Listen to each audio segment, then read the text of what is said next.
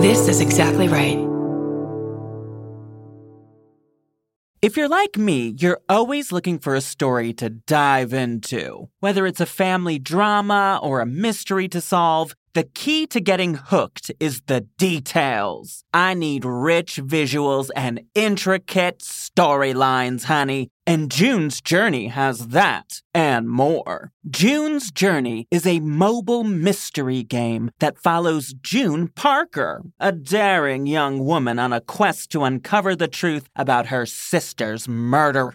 This is your chance to test your detective skills because you'll play the game as June herself. Explore beautifully designed scenes from the nineteen twenties, like lavish estates and gardens. And don't forget to keep an eye out for hidden clues. There are twists, turns, and catchy tunes, all leading you deeper into the thrilling storyline. And if you play well enough, you could make it to the Detective Club. There, you'll chat with other players and compete with or against them. June needs your help, but watch out. You never know which character might be a villain. Shocking family secrets will be revealed. But will you crack the case? Find out as you escape this world and dive into June's world of mystery, murder, and romance. It's all just one tap away. Discover your inner detective when you download June's Journey for free today on iOS and Android. That's June's Journey. Download the game for free on iOS and Android.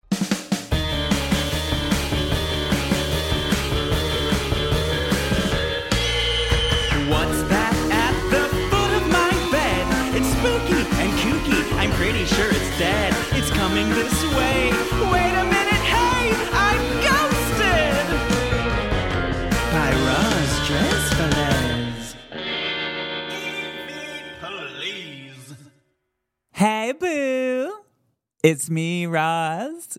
I got to talk again to my friend Katrina Weidman. It is her fourth appearance on the show. She, of course, hosts the T V show Portals to Hell with Jack Osborne. The new season is going to be premiering this weekend, the uh, ninth of April, and she's going to tell us all about that in this two-parter uh, conversation. But you also might know her from Paranormal State. She was also on Paranormal Lockdown. I mean, she's a star in the paranormal T V world, and she always has great insight from all of her experiences. So we'll get to that in a moment. But first, I haven't read a story in a while. I apologize. I mean, I I I, I love reading stories. Send me more. I want more. Just give me more, and then I'll, I'll read more. I don't know. Um, so this one was put in the Facebook group, which is called Ghosted by Roz Dresfelez. And it comes from Noelle, and it's one of my favorite kinds of stories. This is... This is that kind of thing where I've talked about, like, could ghosts be uh, reenactors or cosplayers or the real thing? Like, it's it's just, I don't know, it's a it's a fun thing to ponder and um, sort of that kind of story. So here we go, here we go, here we go. Noelle says, my hubby and I toured the battleship U S S North Carolina back when our daughter was a freshman at U N C W. The battleship was decommissioned in nineteen forty-seven, so pretty much it's in perfect World War Two condition. We both love history and engineering, so we were like kids in a candy store. We were having a blast, especially since it was a Living History Interpreters Day. I believe that's like reenactor people. Okay. Partway through, we were alone in the machine shop when my hubby yells, hey, check this guy out, and rushes to the passageway. He leans out over a barrier, then turns around, pale and wide-eyed. I immediately said, you saw something. He started pacing and just said, give me a minute. My skull feels too small and my skin feels too tight. Later, he would say that it felt like his body was trying to implode, and the feeling lasted for almost the rest of the tour. He also said he wasn't going to tell me what he saw until we finished because he felt sure he would find out it wasn't anything out of the ordinary. What he saw was a young man, maybe nineteen, blonde, helmet on, long sleeve green shirt, something like a backpack or vest, wide utility belt, and green pants tucked into boots. All his clothes were pristine and pressed. He walked with purpose down the passageway by the open door, turned and looked at my hubby, then walked on. He had been excited when he'd seen him because his outfit was so much more detailed and well done compared to the other interpreters, but that doorway was roped off with a swinging sign, and when he leaned out, he was gone. Damn, she's like, this guy's outfit was better than those people that were trying it. My husband did not want to believe it was anything. For one thing, he was completely solid, just like anyone else. Also, there were a dozen or so dressed interpreters there, and the passageway was part of our tour. You just had to go another way to get there.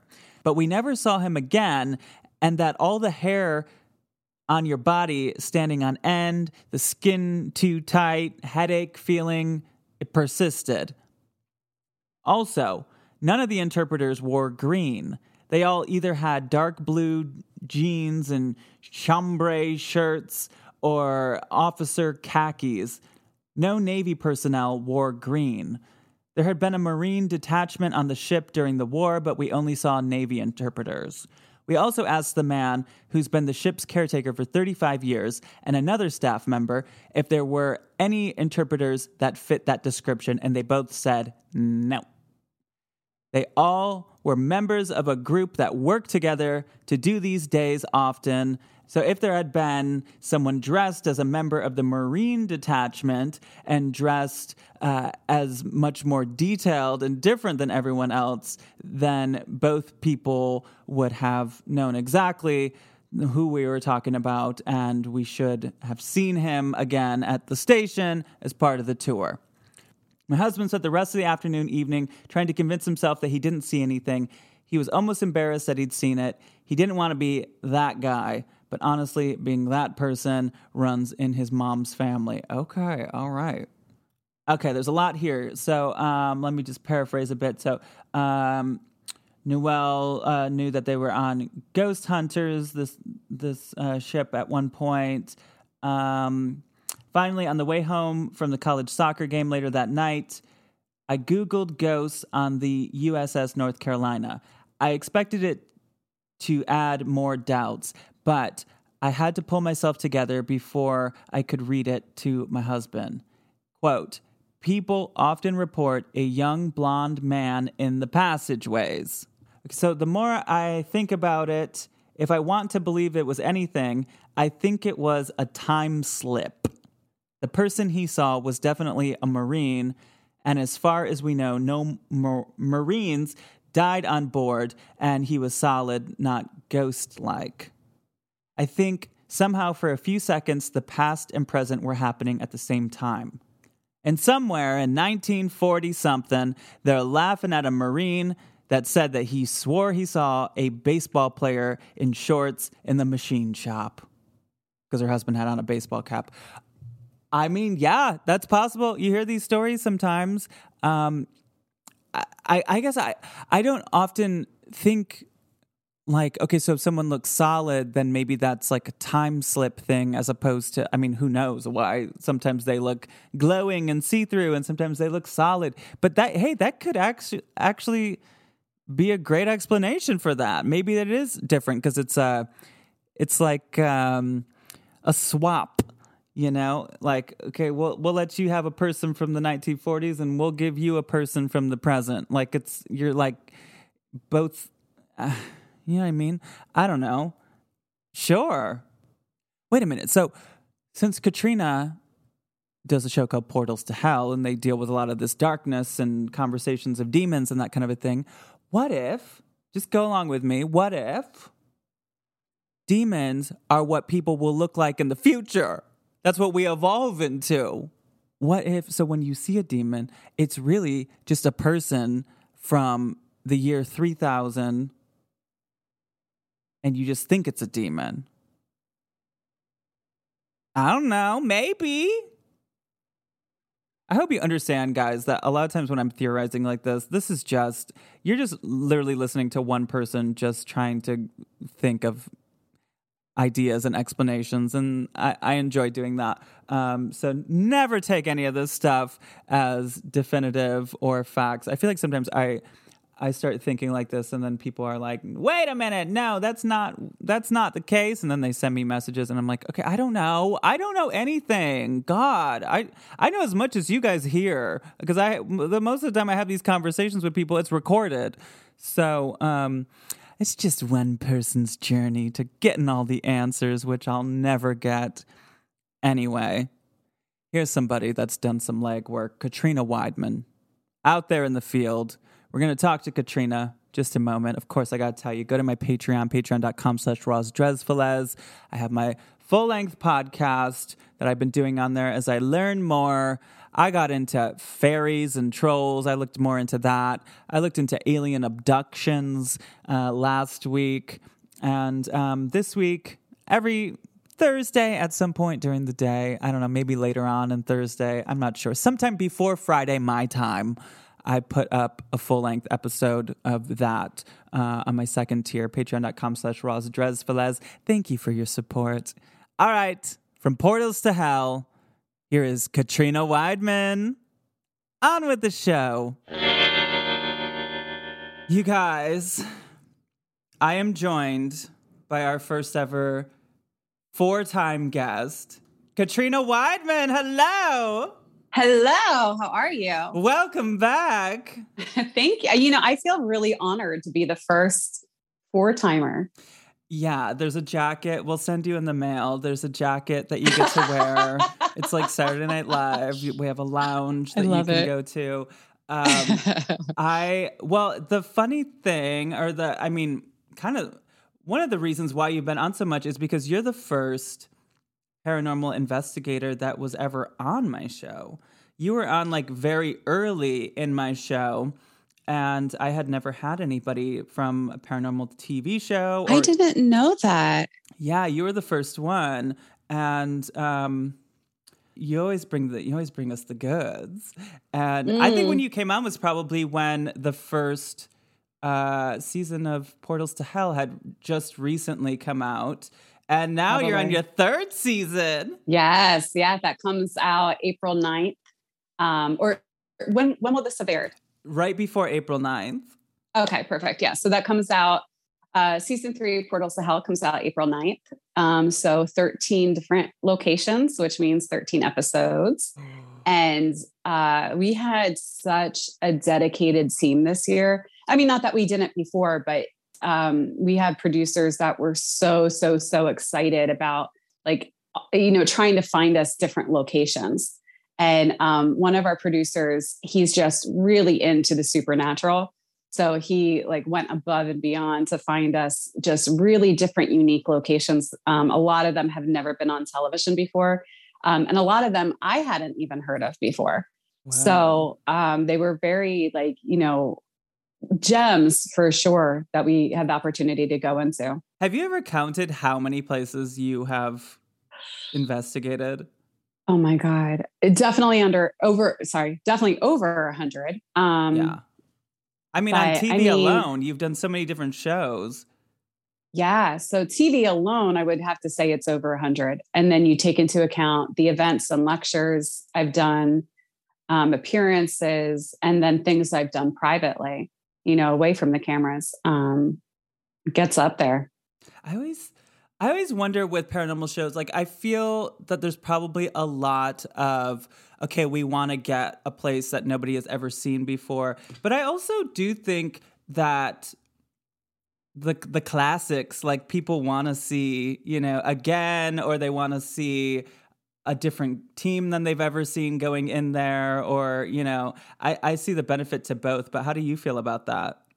So there's definitely that conversation that happens as far as the media side goes. There's, you know, um, I think shows or networks, they want to be the first ones in someplace. But you run into the challenge where, you know, these shows have been popular for going on twenty, over twenty years at this point, you know, so it's like, there's not like, you know, where we're not going to, it's like finding a needle in the haystack at this point. And sometimes what happens is, um, like, for example, when I was working for a show where I was only the location, you know, I only worked in locations. Um, one of the challenges we came up across was, we, you know, we wanted big locations, but so many of them were government owned or had some sort of tie to government entities. And there's a lot of red tape when you're working with that. And so many of them, because they are associated with the government, they don't want the stigma, you know, so that's something that can happen. Another thing that can happen is developers are buying these properties and they either want to tear them down or they want to repurpose them and they don't want the association, Ugh. you know? Um, so you run into like, there's a lot of weird things. It's not just as easy as like, like, hey, there's a haunted place in that town. Let's go there. You know? Um, so it's, it's the magic of really wonderful producers who make that stuff happen. Yeah. I mean, the government is now ruining paranormal shows too.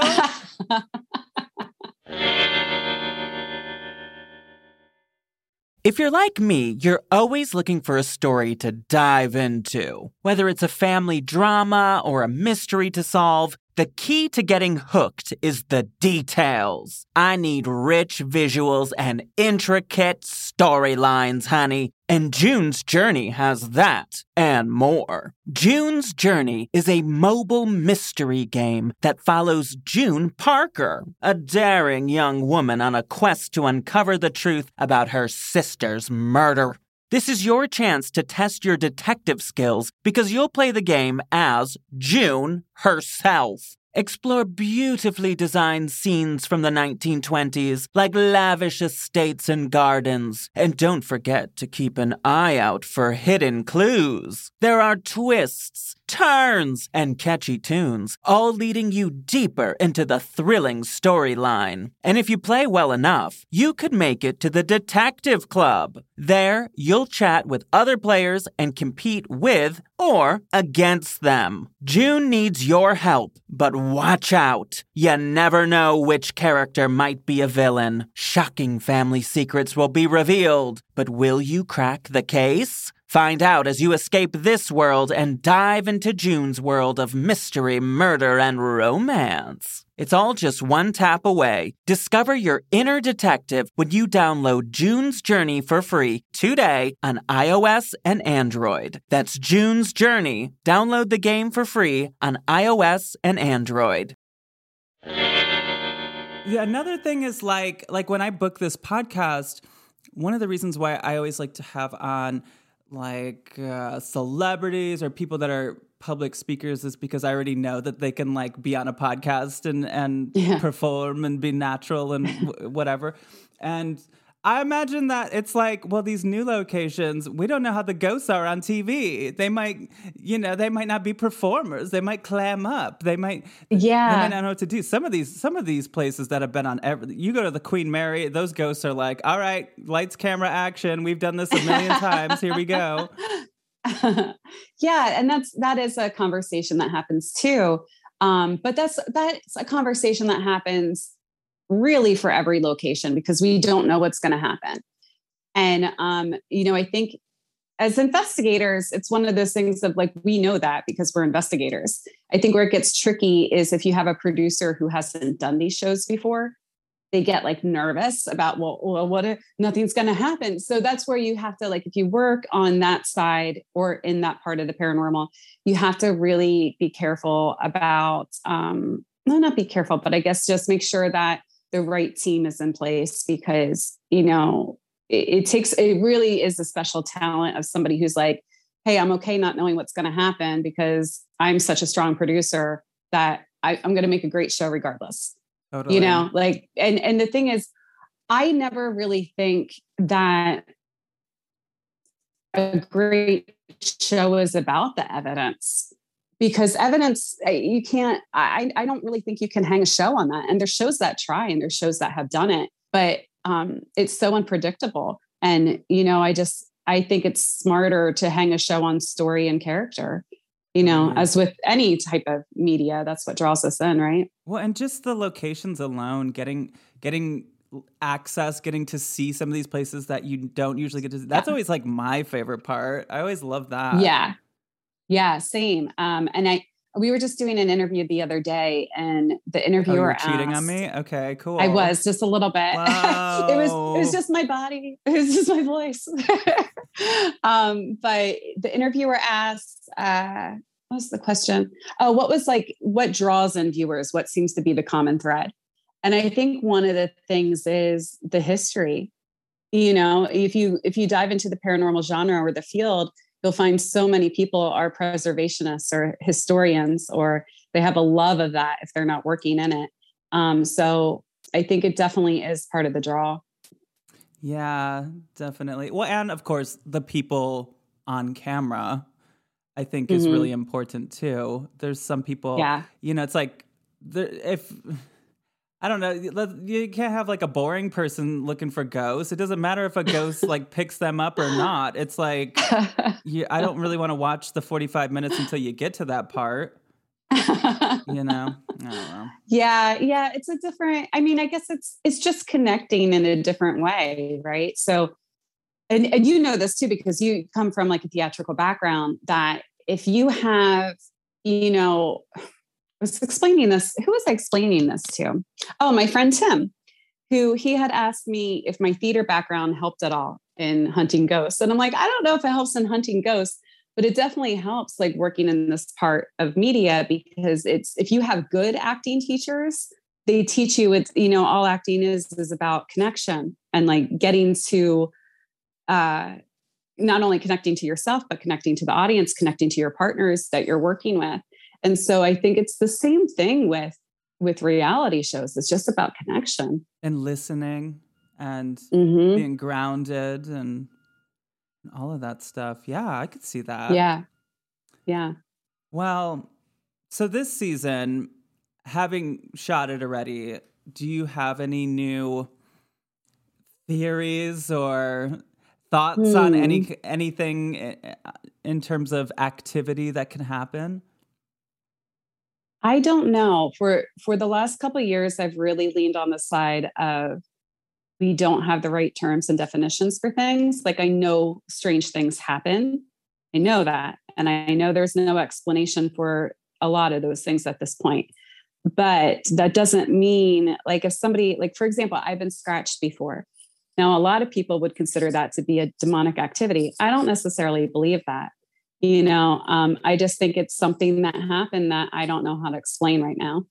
Um, if I put on the filters of a certain religion or a certain culture, yeah, you would call it something like that. Um, but does it mean that it's negative? Not necessarily. We just don't know, you know, so we're putting our own spin on things. And I mean, not, not that there's anything wrong with that. I think that's kind of how you start to get to the answers. You analyze every angle of it. Right. Um, But I, I think more than anything, the longer I am in the field, it's one of those things where definitely the more questions I have, and just, you know, I'm just leaning more and more and more towards that thing of like, yeah, we don't, I just really don't think we have the right labels and definitions, because how can we when we really don't know how to prove this yet? Right. You know? Yeah. I mean, so much of it is like, we can... We can theorize, we can say maybe it's this, yes. maybe it's that. And of course, as humans, we all want the answers. Yes. Yeah. I don't know. I'm sure there's a lot of ghosts with like gorgeous long manicures that are like, I'm not a demon. I just got an acrylic set and then I died. Stop calling me a demon. I'm gonna I'm gonna propose that the next time that happens to somebody on the show. I'm like, guys, it's not a demon. This is what it is. Totally. Well, wait, okay. So can we talk about the places you went this season? Yes. Oh my gosh. Amazing places this season. Okay. So first up is that Hillview Manor. Uh-huh. Okay. Tell yeah. me about this place. So Hillview Manor, it's out near Pittsburgh. It's like an hour north of Pittsburgh. And um, it's an old manor that, I mean, they used it for uh, like retirement living, that kind of thing. And uh, the owner, she bought it. I think she originally, she and her brother bought it, and they were going to turn it into, I think, housing was their initial plan. And then they realized that, wait a minute, there's some stuff going on here and we don't know what to do with this, because she was never into this kind of thing. Mm. And I guess when word started getting out that it was, you know, active, Uh, she took on a resident group to kind of help her figure out what was happening. And I, from what I remember, they, the group that's there now has been the same group the whole time. And um, so Jack and I went, um, there's four floors in the middle, and then there's two wings, which I think are just two floors. And they have a lot of activity, a lot of it benign and, you know, seemingly happy. And then there's this other activity in this one area of the building that seems to be more aggressive, more negative. Um, so, of course, Jack and I spend a lot of time there. And um, it's weird because we were having these really um, aggressive type of noises happen in that one specific area of the building. Like very, very loud bangs, very, very loud knocks. And they seem to happen on command. Mm. And so, you know, I think skeptically you can look at it and be like, well, it's an old building, like whatever, you know, you guys are full of it. But what's interesting about it is those things were only happening when we were asking for them, like to the point where we even left a voice activated recorder overnight and nothing was happening. You know, mm. you could hear the trucks come by, you could hear like just, you could hear noises, but you could understand what those noises were. When we were doing the investigation, they were coming out of nowhere, it seemed at least. And when we checked with the resident ghost hunting group, you know, you know, when we found them to be very forthcoming. So when we were like, hey, we had this happen, what is it? And they would be like, oh, that's just this. Don't worry about it. That's totally natural. You know, but when we were talking about our time in this one specific area, they were like, we've had the same things. We've investigated it. We've looked for answers. We can't figure it out. So, you know, you kind of look at that overall objectively and it's like, well, gosh, you know, maybe there is something to that. Mm-hmm. Yeah. I think that that's like, like spirit boxes. Sometimes I have like a hard time with spirit boxes, and I feel like when, when you're speaking to them and then it sounds like they're replying exactly in a way that they could to the question that you asked, like that to me is what makes there be something to it, as opposed to just right. like, oh, I have the spirit box on and it just said this and it just said that and it just said that. Like, right. you know what I mean? Like it's the same kind of thing with, with knocking. Um, if it, if it, it seems like a communication, it seems like a conversation is happening here as opposed to just sounds. Yeah, exactly. And I think that's the majority of an investigation. Um, is, and especially with me and Jack, we say it all the time, we're not out to like make you believe in ghosts. We're not out to disprove them either. Like we're just there to document what people are, are talking about and saying that, you know, uh, hey, I had this experience. It's like, cool. Can we go in and document that and then try to figure out what it is?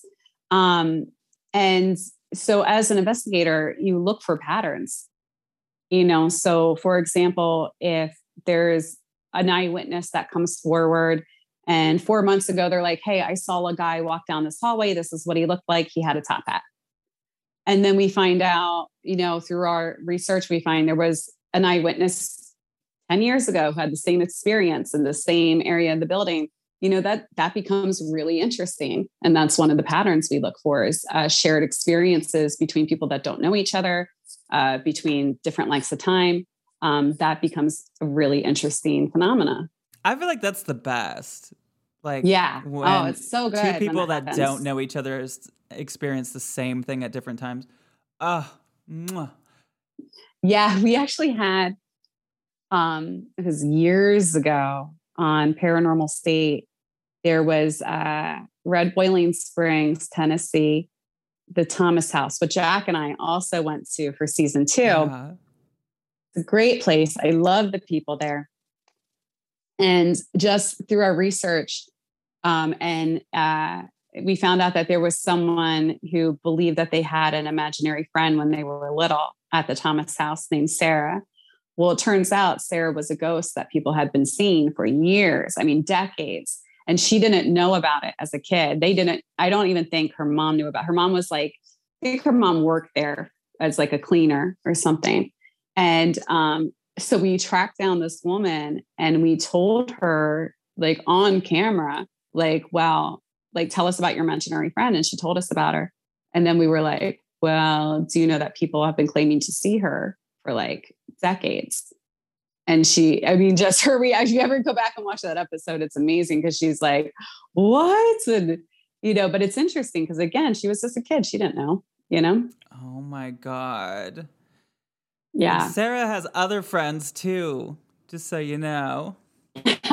um, okay. What about, so this season you guys go to um, asylums. I never know the word. Asylums, uh, psychiatric hospital facilities. Uh, yeah. So how many of those did you guys do this year? Ooh. Um, couple of them? I'm trying to remember. I was, they all smushed together for me after a while. They do. Like, I need like the list in front of me about, to remember okay, off the top wait, of my head. I found a list here online. Oh, cool. Eloise Psychiatric Hospital. Okay. Yes. So one. Okay. I think it was just, I think it was just one that we went to of like mental health facilities. Um, we did a restaurant. We did a couple theaters. Oh, my um, favorite.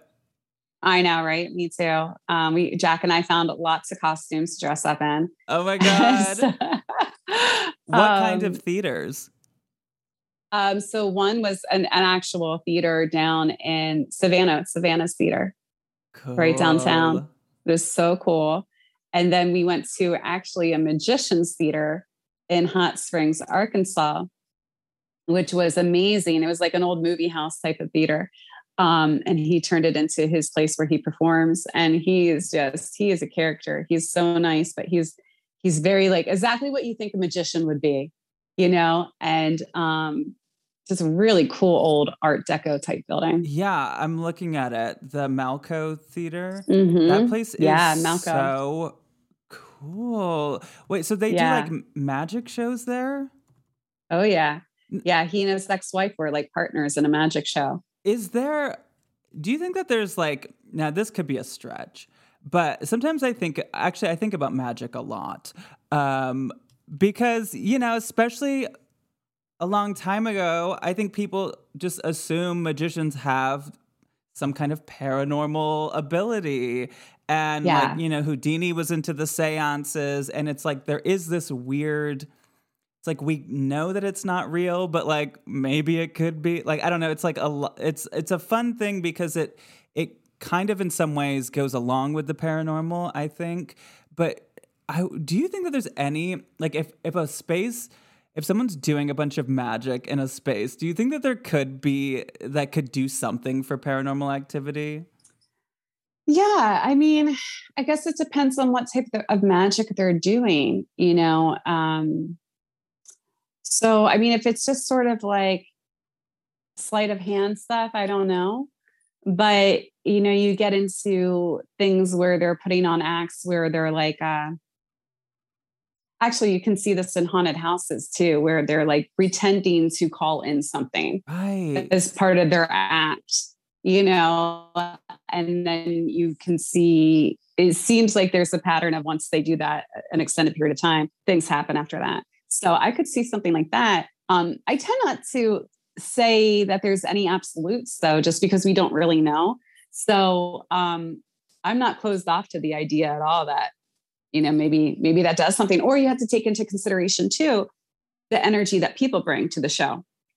Like maybe mm-hmm. there's just something to do with um, going to some sort of uh, theatrical performance where there's that much energy between people. You know, does that do anything? Yeah. You know, like, what about a room full of people that believe that this stuff is real? Like, does that, does, could that contribute to, to something being real? I don't know. Is this a stretch? I'm just like thinking out loud. Um, but last time you were on, we were talking yeah. about haunted theaters and we were talking about how there's always a woman mm. in white. Was there, were yes. there any women in white actresses? Uh, Oh yeah. I think at both of them, definitely in Savannah, there's the story of, of someone on the stage that people will see and she'll come out and perform. Um, and uh, I think, I'm trying to remember, there is someone on the stage at Malco, but I don't know that it's the woman in white. I don't believe we really heard that. It was more male figures that seemed to hang out in the house. Mm. Um, but yeah, it's a, it's a funny phenomena, isn't it? Um, because people have seen this. I saw something. Uh, there was a theater we did. Um, where was it? Ohio? I think it was Ohio, Jack and I, and the name is escaping me, but it's an old opera house. And I, I saw something like on the stage for like a second, to the point where like, I question it. I'm like, did I really see that? But you know, it's, I'm like, I know I saw something. Um, but that one was a funny one too. I think that was season, that's season one. That might've been season one for me and Jack. Um, and it's funny. I don't think they kept it in the episode, but we, uh, we called in the old owner, and he's this like real eccentric guy, really cool guy who was into theater. He was like a theater major, loved performing, loves antiques. So he would just like collect all these antiques. And then he became like the mayor of the town, like, just like, you know, just a really amazing, sweet person. And when we were questioning him, we're like, you know, can you think of anything that might have set this off? Like, what, why is this place so haunted? And he's like, yeah, I don't, I don't know. And then he's like, well, you know, and we're like, what? And he's like, nah. And we're like, no, no, tell us. Like, we've heard everything. You know, you don't have to feel weird about saying anything in front of us. He's like, well, they had, um, the building next door was the police department, and they needed to make more room. So they dug underneath. So there was the basement, but they needed more space. So they dug even further, right? And when they did that, they found this old sarcophagus, like an honest to God sarcophagus, like four feet underground. Oh my God. Okay. And now listen to that. So Jack and I, we were like, you found, you what? Like you in like the middle of Ohio, you find this ancient sarcophagus buried underground. And he's like, yeah. And he's like, you know, we didn't want them to stop, like, because anytime you find something like that, you, you probably should call the police. They were already the police. So, I mean, you know, whatever, but, um, they didn't want to stop construction because they were on a tight deadline. So we were like, well, what did you do? And he's like, well, it was really big and we couldn't get it out. So we smashed it to pieces and took it out that way. And like, in my head, it was swirling like paranormal one oh one, things not to do. Like, yeah. Poltergeist, like, you know, and he's like, but I don't know why it's haunted. I'm like, oh, maybe the ancient sarcophagus that you guys, you know, smashed to pieces. I don't know. Whoa. So was there activity before they smashed the sarcophagus? I don't know. I think that's what, because he came in around that time, it seems like everything for him happened around the same time. Um, but when he, he actually lived in the theater and he turned the stage into an apartment. And he showed us pictures and it was like amazing. And um, so I think it was after he lived there that he became the mayor. But, uh, you know, I think, so I think there was activity that predated that. But the, the story we got when we went is that something had shifted mm. to be more negative. Mm. I'm ignorant of this. Sarcophagus, I always hear that, like, first of all, favorite word ever, I think I just decided, sarcophagus. um, I always hear that, like, in ancient Egypt and stuff, but, like, what what exactly is a sarcophagus? I think it's just, it's a ancient, like, casket. Uh, this one, okay. It was made out of stone, though, and, like, formed to the body, from what I understand. Wow. Yeah. And when they did open it up, what he told us was they opened it up and there was nothing in there. There was, the body got out? I, I guess so. It crawled, it's crawled away out. I don't know. That body um, or got out. Maybe it was out. Always empty.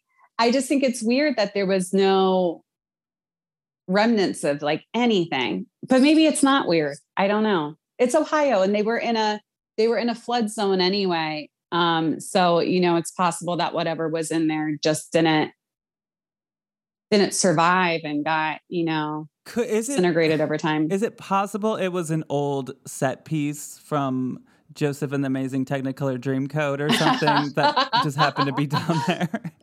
Yeah, right. As a cast prank, they're like, let's bury it. And years later, someone will find it and it'll be hilarious. Oh my God. Okay, wait. Mm-hmm. I'm I'm curious about these places that you guys went this year that have yeah. never been seen. What what was that? Yes. Oh, well, probably my favorite was Ernestine and Hazel's, which is in Memphis, Tennessee. Okay. And I love me some Memphis. I love Memphis. Um, it is a great city, and it, I'm from Philly. So it, it has like a similar vibe of just, you know, it's just like, I don't know how to describe it. It's just the vibe. And, um, so Ernestine and Hazel's is a restaurant now, but it used to be, um, originally Ernestine and Hazel, they were hairdressers. And they used to do the hair upstairs, and there was like a club underneath it. And it was the hangout, like the hangout spot in Memphis for all the musicians. So all the big acts that came through Memphis would go there afterwards. And when are um, we talking? It, it, oh gosh, like twenties, thirties, forties, fifties. Uh, yeah. So what's, what's cool too, is they, um, they were also like an establishment for African-Americans because, you know, especially during that time period, there wasn't a whole lot of acceptance, as we all know. Um, so it really became a hot spot for that. So like, uh, Ray Charles would hang out there. Um, Aretha Franklin, um, who else? Well, Elvis used to eat across the street, uh, cause the diner that he went for his famous sandwiches there. Oh, wait, what and, was the sandwich? Um, peanut butter. Oh, it was like peanut butter and was it banana?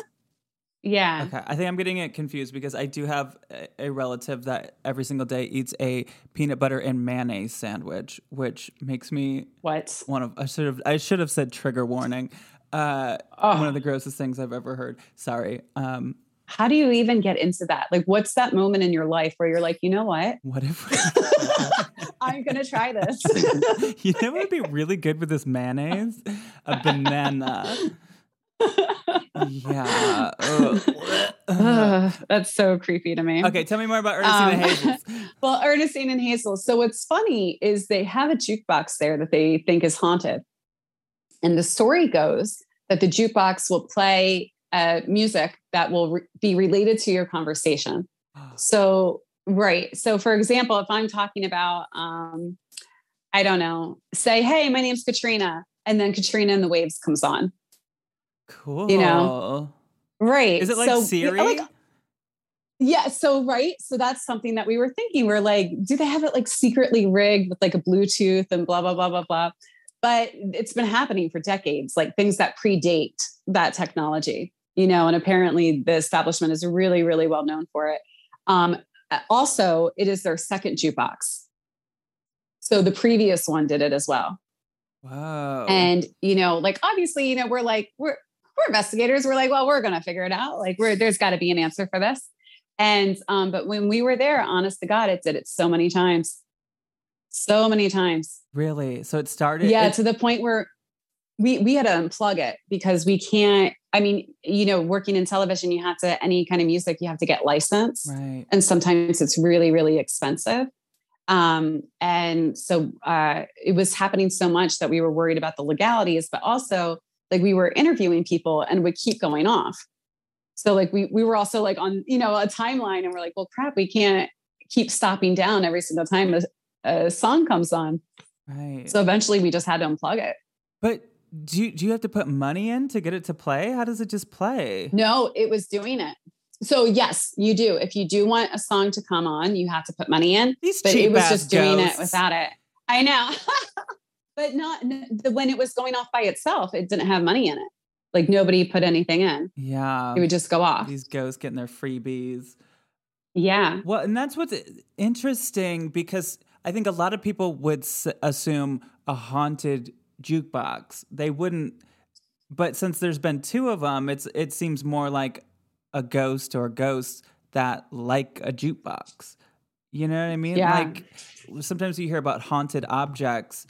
Is it the actual object itself, or is is there a spirit around it that's controlling it? Or right. I don't know. There is yeah. at um, the Magic Castle in Hollywood. There's the piano that can play any song or whatever on its own, But that I is like a magic trick. I don't know how they do it, but yeah. It's like same kind of idea. So this place was known to be haunted, but nobody mm-hmm. had ever been in there. I mean, what took them so long? Well, for Ernestine and Hazel's? Yeah. Yeah. So they've had, I guess they've had some kind of investigation. Oh, they have had investigations there, just not on television. So there were local investigators that we ended up talking to, and they, they have gone in a few times. Um, but it's just, they've never done it for T V. So, and I don't know why. I, I think it's kind of off the beaten path. Like, you don't know about it unless you're from the area, you know, not that they hide the fact that they have things happen. It's just not, you know, I think a lot of times we hear about like the big, crazy, like prisons and hospitals and things like that. And those kind of take, those kind of like overshadow the smaller places sometimes, I think. Is there, do they have any theory for why it's haunted? I think it's just the history. You know, there's so many people that came through there, and it was also, they did use it as a bordello, you know, so a lot of the musicians that were coming through town, Ernestine and Hazel's was a good time for everything. You can get, you wait a minute, you can get you a haircut. There. You can get yeah. a drink, you could get food, yeah. you could get something else. You could get drugs, you could get, um, you get a lady. Oh my yep. God. Yep. So it was, uh, it was the place to be back then, because you could get any, it was like a little miniature Vegas. Yeah. Almost. You Is know? It a big place? No, it's not that big. I mean, it's big as far, it's a building in a city, you know, so it's like, you know, one of those buildings where it just goes up and down. I don't know. But um, it's it's big for what you would think of something like that, but it's not big in comparison to like a prison or a hospital. Well, you've been to that Bobby Mackey's place. And oh, yeah. That place to me feels like darkness. Yeah, Bobby Bobby Mackey's is a strange location. Um, been there twice. I never had anything really negative happen while I was there. Just the, the only thing that's strange that always sticks out to me is I, I think I told you that thing that happened. Both Jack and I ended up in the emergency room, like on the same day. It was like three days after we filmed that episode. We're both in the E R. Um, and we both had psychics who don't necessarily know us very well reach out to us on that day being like, hey, I don't know what you're doing, but something followed you home and it's dark. Yeah, nothing negative happens there. What are you talking about? Yeah. yeah, so it was it was very strange. Has anything followed you home this season? No, I don't think so. Um, things have been relatively quiet. We moved though too, so I think like my new place has really good energy in it. Did you ask if it was haunted? I didn't, no. Um, but I didn't get the vibe. It just felt really, really good, you know? Good. Yeah. What's the, what's the other places that you went to that nobody's ever been? I was reading about um, a museum that you guys went to. Oh, the Trask, Trask Taylor Museum. That's up in um, Plymouth, Massachusetts. And it's literally like a block away from Plymouth Rock. Mm. Like literally the rock is there. And then you're like, I don't know, you're not even a full block. It's right there. And um, that's never been on television, but long-standing history of being haunted. And uh, we actually, it's funny because that, that one producer I was talking, that one producer I was talking about, he's lived like everywhere, every place we went. He's like, yeah, I lived here. I lived here. So he knew of all these hidden gems that had never really been on television. Yeah. So this one also came from him. And um, there, there's actually two houses that are part of the museum, and both of them have activity. One is a little lighter. One seems to be a little more negative. Um, but they have things, people have claimed that televisions have flown off the wall or off of, you know, whatever they're sitting on and smashed, uh, doors closing and opening with no explanation, voices, footsteps, things moving. Um, while we were there, I think one of the stranger things that happened, our director of photography, Addison Miller, you'll see him sometimes in the background, like really, really sweet guy. And, um, he was sitting on this, I don't know what it, it was like some sort of like lower table, not necessarily a coffee table, but it was like lower. And it ha- was um, what's the name for it? It's like tin top, kind of. Okay. Uh, I'm not explaining it really well, like where it's hollow. So like if you knock on it, it'll, it'll make a noise, you know, it'll bang kind of, okay. um, like aluminum, I guess sure. it would be. Anyway, so he's sitting on that with his camera, which those cameras are really, really heavy. And Addison is also a grown man. You know what I mean? So he's sitting on it with his camera. And all of a sudden the thing starts to like vibrate. Like somebody had just like hit it really, really hard. And he felt, he's like, what is happening? And like, he gets up, we test it over and over again. We could never find an explanation for that. Huh? Yeah, it was really weird. And it was happening during a time where there was a succession of things that were going on. So, and you can feel it. Like you've been on investigations before. You know how you can just like feel that something is different. Something's happening. Yeah. It's like holding, if you hold in your breath, take a deep breath and you hold it in. It's that feeling, like that tingly, weird, tense feeling. And then when you let it go, when you let your breath go, it's the same thing. It's like everything went out of the room after that moment. It was, it was very, very weird. I mean, like, I'm thinking right now about this activity that we experience, the stuff that isn't, I mean, I don't know, dem- like stuff that's demons or evil or stuff yeah. that's not connected to like human spirits. What, what do you think is like the capabilities of, of that stuff? Like from your findings, mm-hmm. what, what do you think is activity that comes from that kind of energy or whatever you want to say? Well, typically when we see somebody describing something negative, we see it with more um, physical activity, aggressive activity. Uh, so scratches, pushing, hair pulling, objects moving, um, and not just little objects, but big objects. Um, Lorraine Warren always said if it was over just a couple of pounds and it moves, then it's the demon. You know, that was one of her criteria.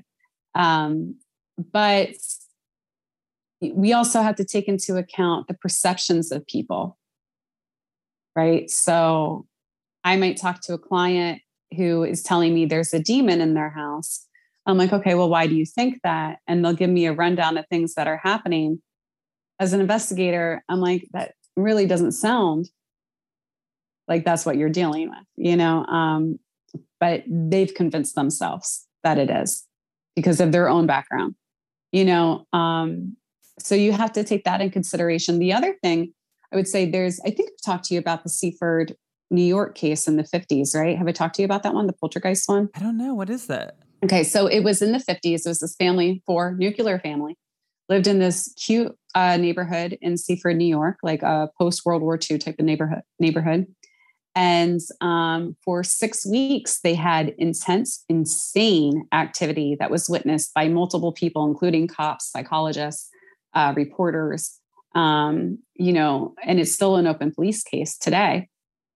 And what's interesting about that case is they had a bookshelf that was like two hundred fifty pounds just lift off the ground and fall. And there were multiple witnesses to this event. So now, you know, you talk to, now did any, they had, I mean, six weeks of really crazy activity like that, but then it went away. Nothing bad ever happened to them. So, you know, you, you're going to talk to one person and they would look at all that criteria and they'd be like, well, that's a demon, mm-hmm. but it doesn't add up to, you know, what, Um, what necessarily a church, the church would call demonic activity. It does in some ways, but there uh, for demonic activity to happen, usually there's a target. It's how the church looks at it. You know, mm-hmm. so there's one person being more affected. There's one person who seems to be uh, the target for the bully, if you want to look at it that way. And um, so even though they had uh, matching criterias in some columns, it didn't fully match up in others. Um, But for me, I think the cases that we've been on where it does seem like there is something otherworldly happening that we would classify as negative, meaning it's having a, a very negative effect on somebody. Um, there, it, it kind of does, interestingly enough, it does seem to follow the rules of the Catholic Church that they've laid out, um, which is there's a, there's a starting point, which is infestation, and that happens with some sort of an invitation. within the person. Um, so, you know, whether they're going through a hard time or they've invited it in somehow, it's like you're opening the door for, you know, a party to happen, and all the little buggers come inside and infest and, you know, infest your home. Um, and then it breaks you down. And that's when you get oppression. Um, some people also like to add obsession in there. Um, but oppression is just where you're feeling these things. You don't know why. They don't make sense for you. Your family's noticing it. Um, and then it uh, turns into possession, which is when the person gets taken over. Um, so I think in cases that we've been on like a long time ago that seem, seem to be... Um, it would at least be something that the Catholic Church would label that way. It does kind of seem to follow that pattern, which is, which is strange for me. So do you ever go to these cases? And since you said invitation is important, um, do you, do you ever have a hard time figuring out like, all right, which one of you did this? And they're like, it wasn't me. And then you like find it out. Yeah, actually there was a, there was a case a really long time ago where um, the family believed that they were being haunted by something negative. I, I think they were using the word demon. Um, but again, they were from a very, very religious town. They were very religious. So, you know, we were like, well, that, that's like their lexicon for it, you know? Um, and we were like going over and over and over again in our heads, like what, what, cause, where's the starting point for this? And we asked them multiple times. So when I worked with clients, it's not just one interview. It's like five or six interviews we do with people. And that's a question that we were asking them every single time. Nothing ever came up. And then when we were there and we were having the interview in person, it was, it was like one of those things, like what I was just telling you about with the theater director who was like, oh yeah, well, we did find this ancient sarcophagus in the basement, but I don't think that has anything to do with it. You know, it was the same thing where this guy was like, well, you know what? He's like, there was that one time I made a pact with the devil. Wow. Okay. And we were like, what, what? Like, this guy, when he was younger, he made a pact with the devil, like a straight up offered his soul to the devil in exchange for things. Um, and he had just like slipped his mind. I don't know how you forget that. Um, but I Did guess he get whatever he wanted the devil to give him. I, I guess in certain ways, but I don't know if it was like fully, I don't know if that contract is fully executed.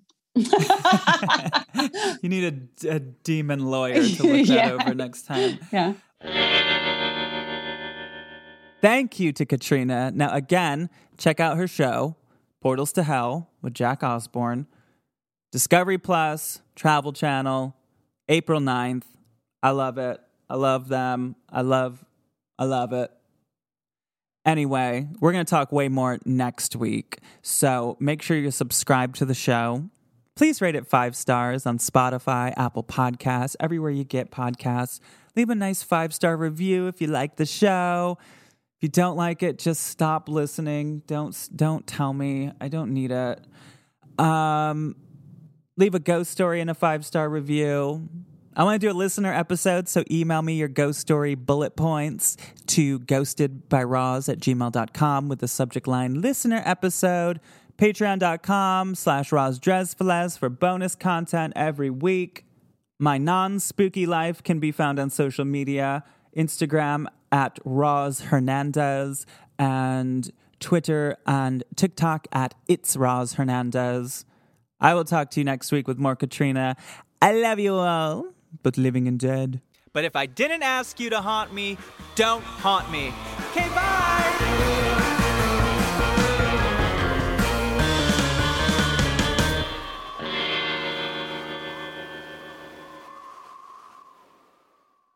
Starburns Avenue, a podcast, a podcast network.